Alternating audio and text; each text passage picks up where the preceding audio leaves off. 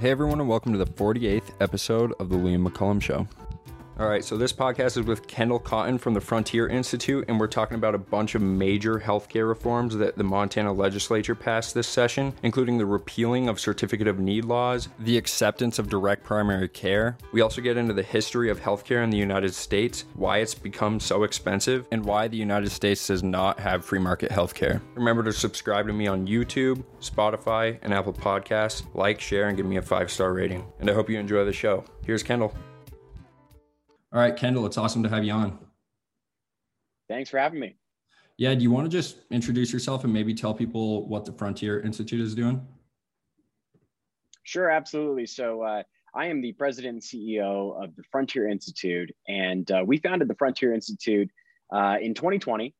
And uh, we are a free market think tank based here in Helena, Montana. And uh, we founded the Frontier Institute because uh, we really felt like for, for a long time in Montana, um, it was it was a one-sided story where uh, the only solution being told to legislators and the public uh, to all the problems that we faced in our state was uh, more taxes, more regulations, and more government control. And we really didn't feel like there was an, an alternative story being told that you know maybe we should try free markets and less government, and that can be a way that we can solve our problems even better. So uh, that's why we exist. We promote the free market solutions to the problems our state faces. How have you guys been received? Are you guys gaining a lot of attention? Yeah, we have. Um, we we just ended the uh, our first legislative session. Um, Montana meets uh, with their legislature, you know, every other year. So we just wrapped up the legislative session, and um, you know, several of our policy priorities made it through to the governor's desk and were signed. Uh, we're very happy with how things turned out, and to be quite honest, um, I think that uh, states around the, the nation ought to be looking at Montana right now because we passed uh, a whole slate of free market healthcare reforms uh, with some really, really big, you know, priorities that have been, um, you know, talked about for a long time nationally, like repealing certificate of need laws, promoting direct primary care, expanding telehealth. And Montana did all those things. And, you know, Frontier was very fortunate to be able to play a role in delivering those wins for Montana. Yeah, and I definitely want to get into those, um, specifically Senate Bill 101. But before we do that, uh, I think it would be beneficial for the listener if we got into like the history of healthcare in the United States, and then if there's any like distinct differences between or distinct differences, particularly in healthcare in Montana, um, different from other states prior to this bill. Um, but yeah, do you want to just give a quick history of what healthcare has been like in the United States? Yeah, I mean that's a that's a long, complicated question. Um, eh, sadly, but uh, you know, from my perspective, I think that um, the history of healthcare in the United States is really a, a story about uh, government getting involved and really screwing it up. So, um, I, in, in my uh, assessment, I think really we ought to go back to the early 1900s to start. Um, so prior to you know the, the early 1900s, healthcare in the United States was pretty much uh, unregulated. Um, and in fact, we had the most uh, doctors per capita of uh, really any other industrial uh, country in the world. So um, we had kind of a robust uh, medical system developing with lots of different schools of thought. There was competing kind of schools of thought in medicine of different ways of going about treating illnesses and things like that. Um, and then what you saw is in, in 1910, uh, the uh, American Medical Association uh, crafted this report and basically started uh, lobbying state legislators and the government to say that uh, we should only license a certain type of, of medicine, a certain school of medicine. And we, we ought to have all these, you know, kind of strict requirements for education and uh, qualifications to be a doctor. And, you know, that's where you heard uh, kind of these classic stories that you hear about, you know, snake oil salesmen going to, you know, these Western towns and duping people into these cure all uh, medicines. And um, in, in, for all intents and purposes, that's a fictional story that was spun up to gin up uh, fear uh, to pass these sorts of licensing measures. And um, what that what that did is it effectively uh, over the the next 10 years, so from 1910, the next decade, you saw uh, literally half of the medical schools in the United States close, and you saw uh, the number of doctors in the United States get cut get cut in half. A lot of those doctors were uh, minority uh, uh, doctors, um, you know, Jewish institutions, uh, a lot of uh, female women doctors. Um, that that got kind of elbowed out with the new licensing regime. And uh, from that point forward, I think you have kind of a, a, downward spiral where you have costs going up, but you have less access because things cost more. And so people are priced out of healthcare. So uh, you have those massive supply restrictions with those licensing requirements in the early 1900s. And then uh, you've coupled that. So jump forward to World War II, that's when we saw uh, the real expansion of insurance. So during World War II, there were strong wage and price controls. And, um, and you know, it was an attempt to, to help the economy, you know, deal with the war and, and finance the war and things like that. But uh, employers ended up offering bigger benefit packages in the form of health insurance as a way to attract uh, attract uh, potential employees. So um, they actually ended up uh, lobbying the government, and the government uh, ended up exempting all employer-sponsored health insurance from uh, uh, income taxes. And so that created this massive demand. And so employers said, hey, we can escape a lot of tax burden if we just offer bigger benefit packages, more comprehensive health insurance.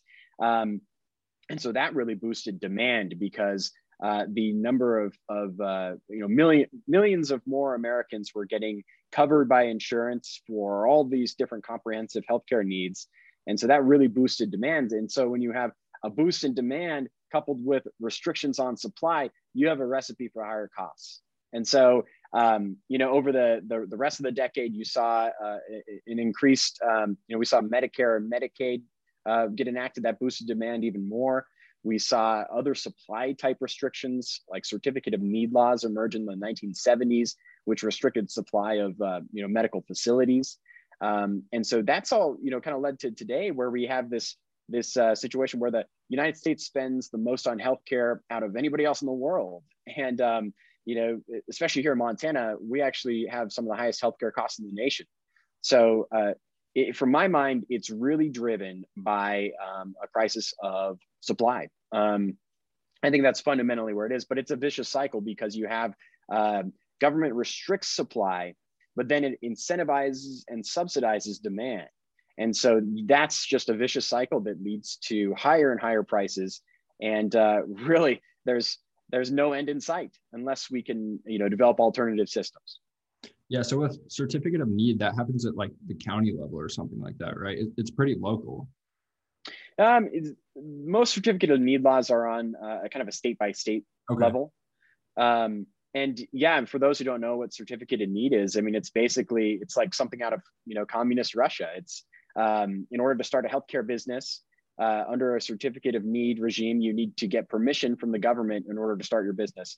And uh, it's even worse than just getting permission uh, before before you can get permission, the government then surveys your would-be competitors and says, uh, "Will this cut into your bottom line? Will this new business uh, competition cut into your bottom line?" And uh, that's a really really bad dynamic for um, you know just market function in, in healthcare. So uh, that's a really damaging law. Thankfully, Montana passed a bill to repeal almost all of our certificate of need laws this year. Yeah, so where in Montana, where did that happen? Was there a board that determined whether or not there was need in Montana then?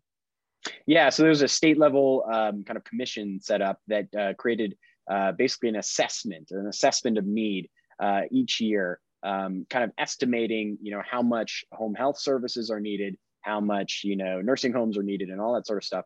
And um, the uh, uh, the calculations when they got new applications in the door uh, for new home health providers or whatever, um, they referred to that assessment of need to determine whether they should approve those applications and i'm i'm sure there's a revolving door there with like in and in and out of these big hospitals and that board then. Um you know maybe that's not something i'm aware of but mm-hmm. I, I, think that um that's that's the concern when you have these sorts of programs. I think a, a, another example of kind of what you're talking about is the way that you know medicare and medicaid set their prices. Um it's not based on willing buyers and sellers. It's a prospective payment system based upon uh, you know kind of this marxist sentiment of uh, you know, labor has value. And so, so it's this idea of um, we're just going to compensate you for what it it uh, it uh, costs in terms of your time to deliver a service, and uh, it's not based upon market interactions. So it's it's like price fixing, and it's really really damaging. Yeah. So with this Senate Bill 101, then um, what does it do? It's the I think it redefines the definition of direct primary care. Yeah, so so Senate Bill 101 was a really interesting proposal because a lot of different states around the nation have already done kind of gone down this road, and they've allowed uh, direct primary care, um, which is basically uh, like a monthly membership for primary care services.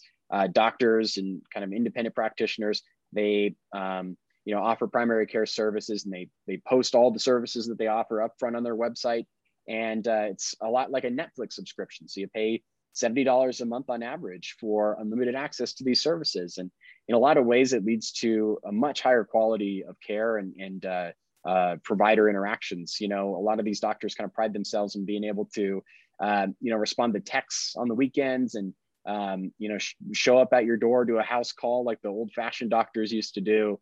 Um, and so it's, it's a really a, a new paradigm in healthcare. And uh, what Montana did is, is um, something that's really important because uh, what's pre- pre- prevented this model from really expanding across the United States is uh, overzealous regulators, uh, particularly insurance regulators, who want to consider these memberships that don't have any sort of um, relation to insurance in terms of risk bearing or anything like that. Um, the, the regulators see these DPC memberships as insurance. And so that would require them to go through all the hoops and regulations and red tape that insurance companies need to do, even though they aren't that. So um, that's been prohibitive in a lot of other states. And so what this law did is it said that uh, direct arrangements and direct primary care is not insurance, shouldn't be regulated like insurance. It's a completely separate thing, and it's sanctioned under the law. So we created what you know what's called a safe harbor. Um, you know, basically the government saying that it's okay for these arrangements to exist and they shouldn't be regulated like insurance just for existing. Um, but the unique thing about Montana is that, um, you know, with this bill, we're kind of thinking bigger beyond primary care. And we're the first state in the nation now to allow uh, direct uh, patient care agreements for all types of medical providers, uh, primary care, but also mental health providers, dentists, chiropractors, you know, even some specialists. So um, we're allowing kind of maximum freedom for doctors to really, um, medical entrepreneurs to really just implement this model and develop new ways of caring for people. And uh, the cool thing about the model is that it bypasses a lot of that broken system that I was just talking about, the history of healthcare, because um, a lot of the features of that broken system is bureaucracy and all the insurance middlemen involved in order to uh, deal with these really high costs. And with DPC, direct primary care and direct patient care, we're getting back to this free market idea of medicine where it's willing buyers and sellers and it's people offering a product for a specific price point. Yeah. So, what were the objections to this bill originally? Because I know Bullock vetoed a bill similar to this. Yeah, you know the the objections that uh, Bullock kind of outlined in his veto letter, and I think he's actually vetoed it a couple times uh, in a couple different sessions. Uh, you know, the objections that uh, that he outlined were really rooted in, um, you know, kind of this urge to pr- protect the ACA and Obamacare um, as a as a kind of a, a reform to the American healthcare system. And uh, the idea was, you know, these direct uh, patient care agreements, um, you know, are not like comprehensive insurance plans, and so they're not offering a full suite of of, of services uh, like the uh, ACA mandated insurance to cover. Um, and so, you know, the the Bullock administration characterized these plans as like, you know, junk insurance, and uh, these are just, uh, you know, kind of useless plans that are uh, redirecting consumer dollars and healthy people away from the ACA marketplace.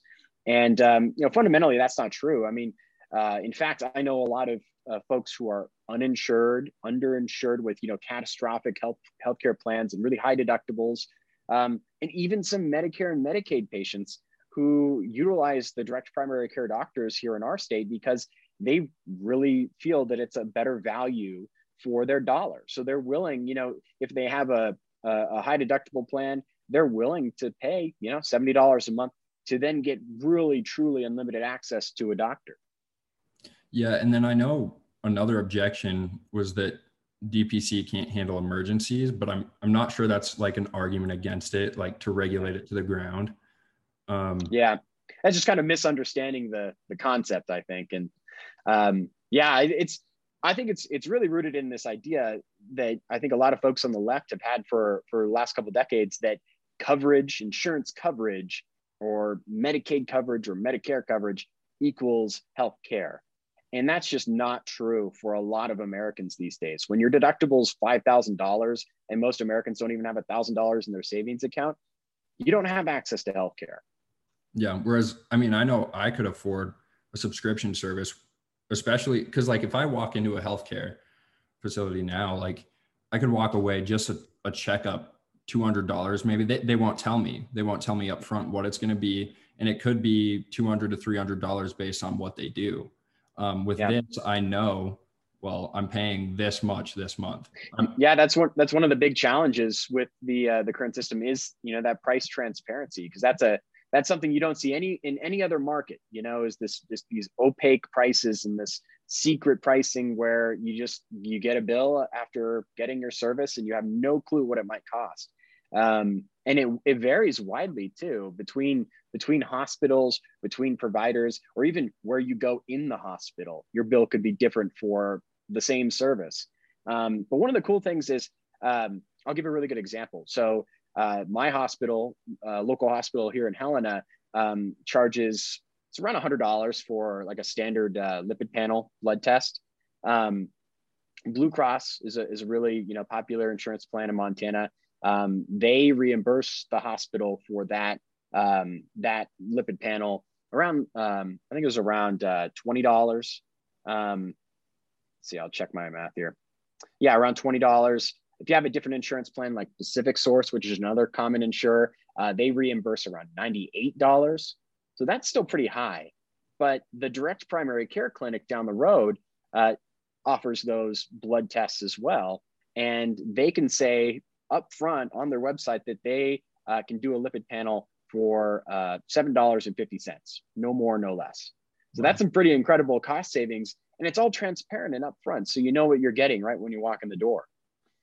Yeah. So something that I've been confused about insurance companies and the way that prices are determined is like, I guess I just don't know why they it would be more expensive. Is it just because there's a third third party involved? Because I think that a lot of people in America they think that these insurance companies are lifting the price off their shoulders. So when you tell them, well, you don't need insurance, you can just have an agreement with your doctor. They're like, well, but who's going to cover the cost? Well, I mean, we should remember too. It's not. It's not uh, totally the insurance company's fault. I mean, they're trying. They're trying to reduce costs. They have an incentive to do that.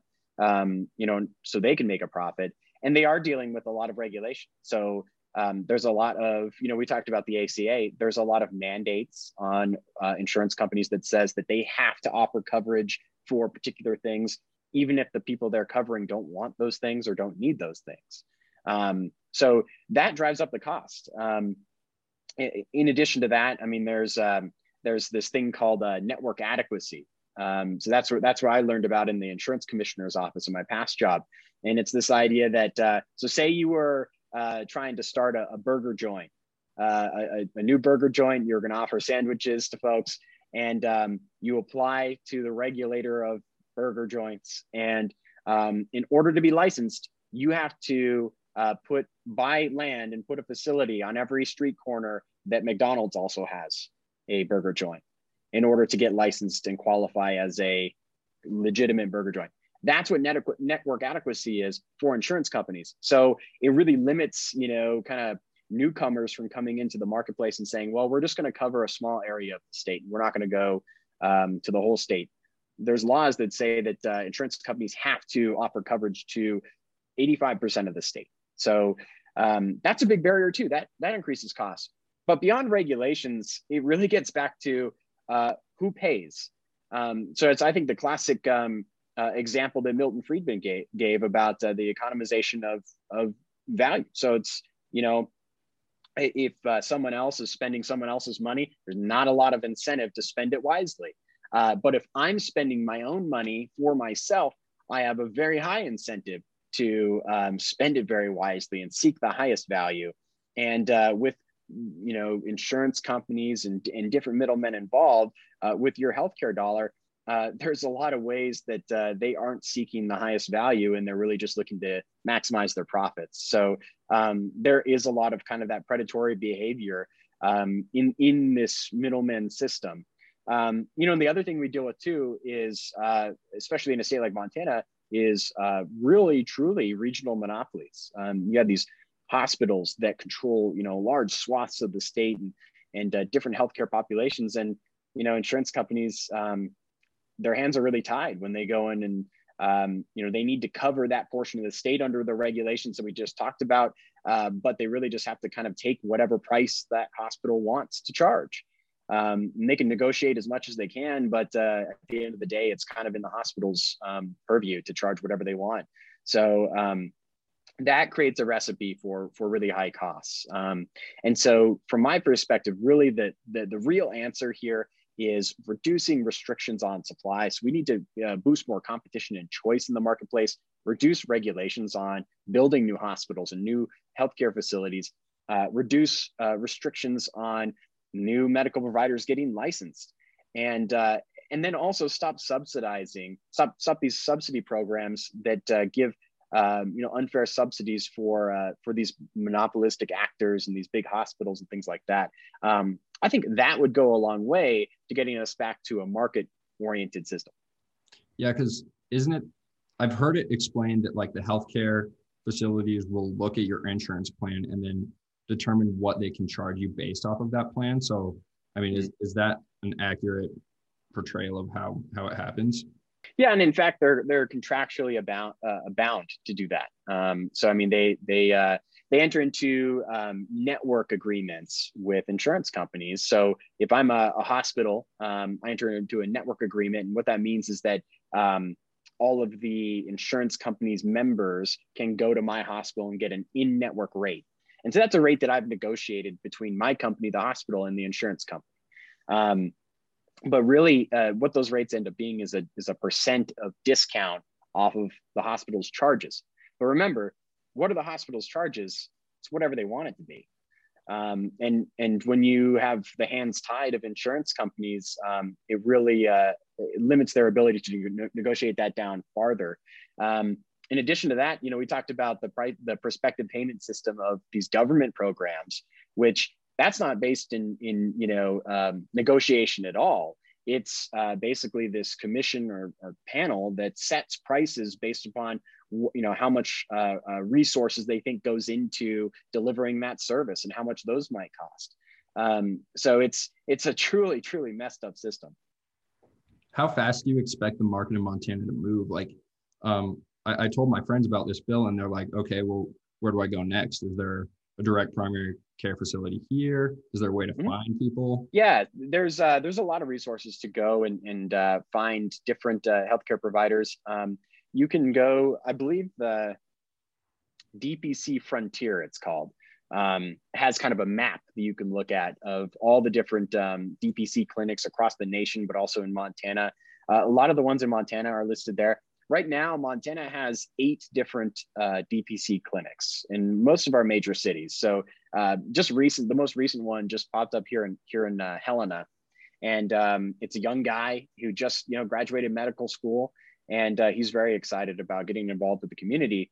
Um, it sounds like a great a great uh, service he's providing. But uh, with this new bill, now we've opened the door for not just these primary care clinics, but for specialists and all, people of all sorts to start experimenting with this. So I've actually gotten a call from a um, a specialist um, who moved, you know moved here. They want to retire, but they don't want to fully retire. They want to continue practicing medicine.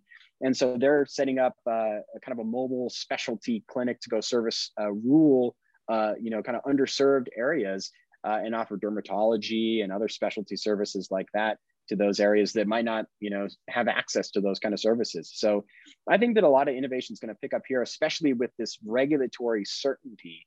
Um, that's been a really big, you know, thing that's prohibited development of these clinics in the past. Yeah, it's really awesome to hear. Are there any more healthcare bills in Montana that you want to talk about, or any other bills that you guys supported? Yeah, so well, a really interesting one that ties into SB 101 is um, was uh, SB 374, and that bill allowed doctors to dispense the medicine that they prescribe. So Montana, uh, up until now, has been one of the only only five states that doesn't allow doctors to do that. Um, and it really it goes you know far back i mean this is this has been something that has been uh, debated over in montana since the 30s Um, but it's really been the result of a turf war between pharmacists and doctors. And so they've lobbied the government to exclude and elbow out their competitors. And what that's led to in Montana um, is, you know, doctors being unable to, um, you know, dispense uh, different drugs to their patients after they prescribe it to them. You know, save them from having to go and make another trip to the pharmacy. Um, and they they weren't able to do that unless they were outside of 10 miles around a community pharmacy. Um, the problem is there's almost no doctors in Montana that would qualify for that under that arrangement. So it was really this protectionist law. Mm-hmm. And um, uh, the, the way that it ties into DPC is um, with direct primary care, I talked about their ability to offer really, really cheap uh, lab pricing because they're able to cut out all the middlemen and just offer it at, at cost. Um, they can do the same thing with prescription drugs. So um, they can buy drugs at you know wholesale prices and you get to skip the you know the insurance company and the pbm whatever kind of markup or rebates that they've got involved there uh, and then the markup at the pharmacy. So you you remove all these different middlemen from the supply chain and uh, what you find is that you can get um, you know prescription drugs a lot of times cheaper and for pennies on the dollar. Sometimes it's not cheaper. You know sometimes if you have insurance coverage it still makes more sense to go to the pharmacy um, because they've negotiated better rates or whatever. But um, this law that Montana passed allows patients to have that option. And uh, it's especially useful for direct primary care practices because they're not looking to you know make a profit off of this. They just offer this as an additional service included in their fee. And they uh, will you know just just offer drugs uh, to their patients at the cost that it you know costs them to get it. Yeah. Yeah that's really awesome to hear. Well if there's anything else that you want to talk about, any other bills you want to bring up, please do, and then we can let you go. Sure, absolutely. Um, yeah, I mentioned a couple other bills. Uh, we, we talked about certificate of need. We talked about direct primary care. We talked about this uh, physician dispensing medicine. We also expanded uh, tele telehealth this year, which is a big deal. Um, you know, during the the pandemic, um, there were a lot of emergency actions, and you know, some of those emergency actions were mandates and you know things like requiring masks but um, some of the emergency actions were very positive and they were reducing this some of the red tape and regulations that were restricting um, you know providers from offering things like telemedicine.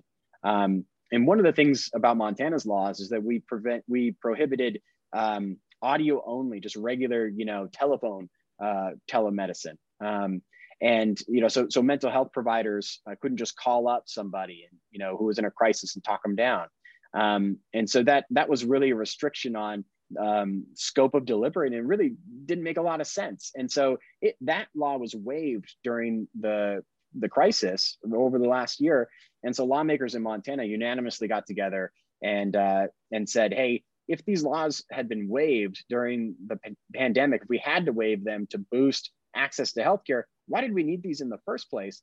And they unanimously, you know, repealed that law permanently and a couple other different restrictions on telehealth. So um, that was really, really good to see. And my hope is that we can kind of continue that momentum. I think lawmakers are kind of understanding that we can boost access to healthcare by repealing some of this unnecessary red tape and regulations that you know just artificially restrict the access and choices that people have.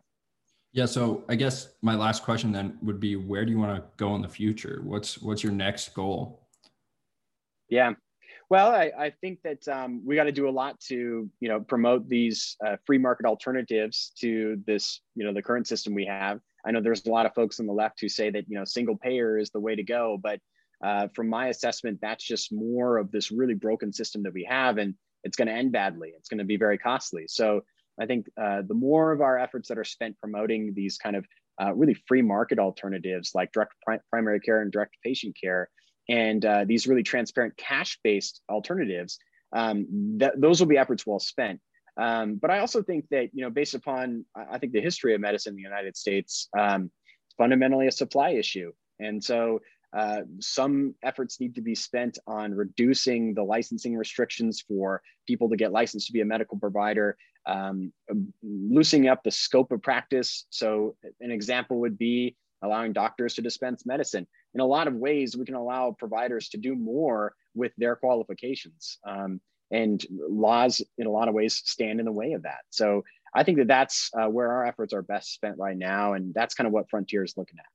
Cool. Well, Kendall, if you want to tell people where they can find you at the Frontier Institute, please do, and then we'll let you go. Awesome. So yes, please go to our website, uh, frontierinstitute.org.